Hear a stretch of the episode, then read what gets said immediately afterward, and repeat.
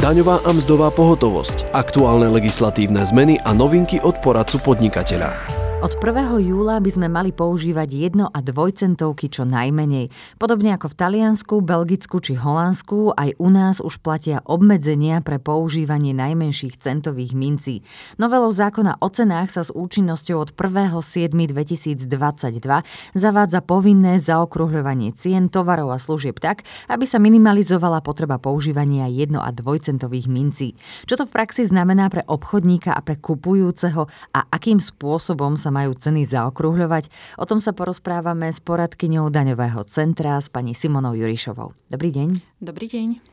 Čo je cieľom schválenej zmeny a komu toto zaokrúhľovanie pomôže?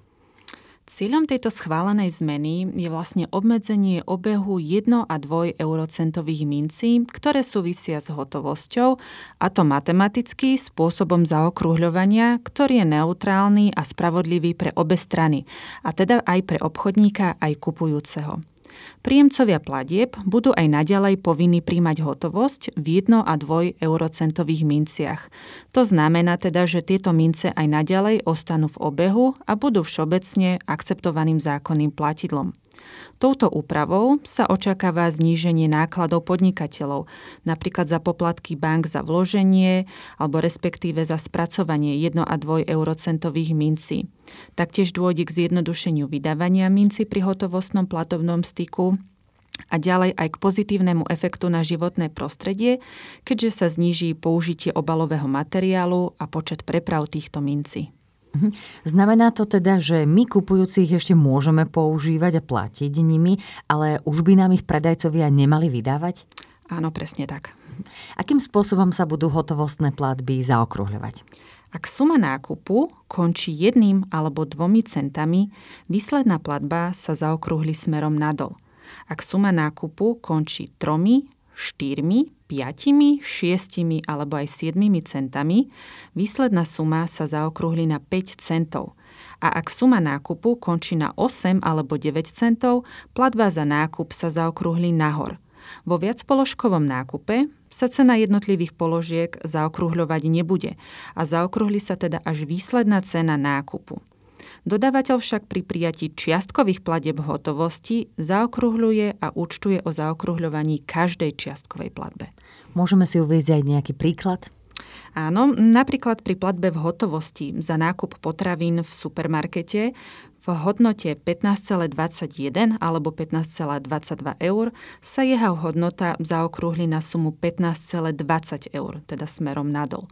V prípade, že nákup bude stať 15,23 alebo 15,24 eur, tak suma po zaokrúhlení bude 15,25 eur. Rovnako na túto sumu, teda 15,25 eur, by sa zaokrúhlil aj nákup v hodnote 15,26 a 15,27 eur, no a 15,30 eur by stal po zaokrúhlení nákup v hodnote 15,28 a 15,29 eur.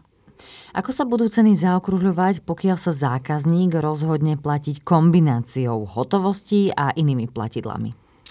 Ak zákazník bude platiť kombináciou napríklad v hotovosti a platobnou kartou alebo v hotovosti a stravnými lístkami, tak zaokrúhľovať sa bude len suma hradená v hotovosti.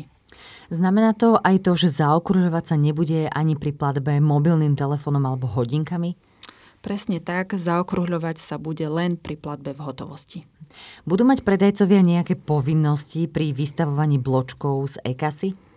Áno, podľa zákona o používaní elektronickej registračnej pokladnice bude na pokladničnom doklade uvedené zaokrúhlenie ceny už ako povinný údaj.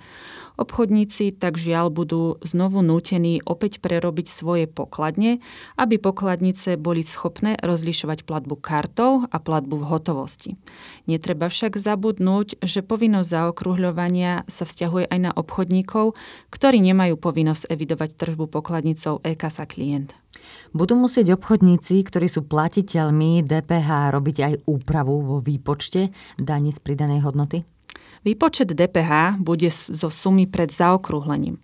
Zaokrúhľovanie výslednej sumy pri platebe v hotovosti tak nebude mať vplyv na výpočet dane z pridanej hodnoty z nákupu tovarov alebo teda služieb. Takto bude vplyv na podnikateľské prostredie z hľadiska uplatňovania DPH neutrálny. Je to z toho dôvodu, aby výpočet DPH nebol zbytočne komplikovaný, ak by nákup pozostával z tovarov podliehajúcich rôznej sadzbe DPH, keďže vieme, že máme základnú sadzbu DPH 20% a zníženú sadzbu 10%. Aký vplyv bude mať zaokrúhľovanie cien na oceňovanie nakupovaného majetku a služieb na účely účtovníctva? Tak na účely účtovníctva zaokrúhľovanie cien na oceňovanie nemá vplyv. Vzniknuté rozdiely z dôvodu zaokrúhľovania pri platbe v hotovosti sa zaučtujú v sústave podvojného účtovníctva podľa charakteru. A to teda buď do nákladov na ťarchu účtu 548, čo sú teda ostatné náklady na hospodárskú činnosť, alebo do výnosov na účet 648, to sú ostatné výnosy z hospodárskej činnosti.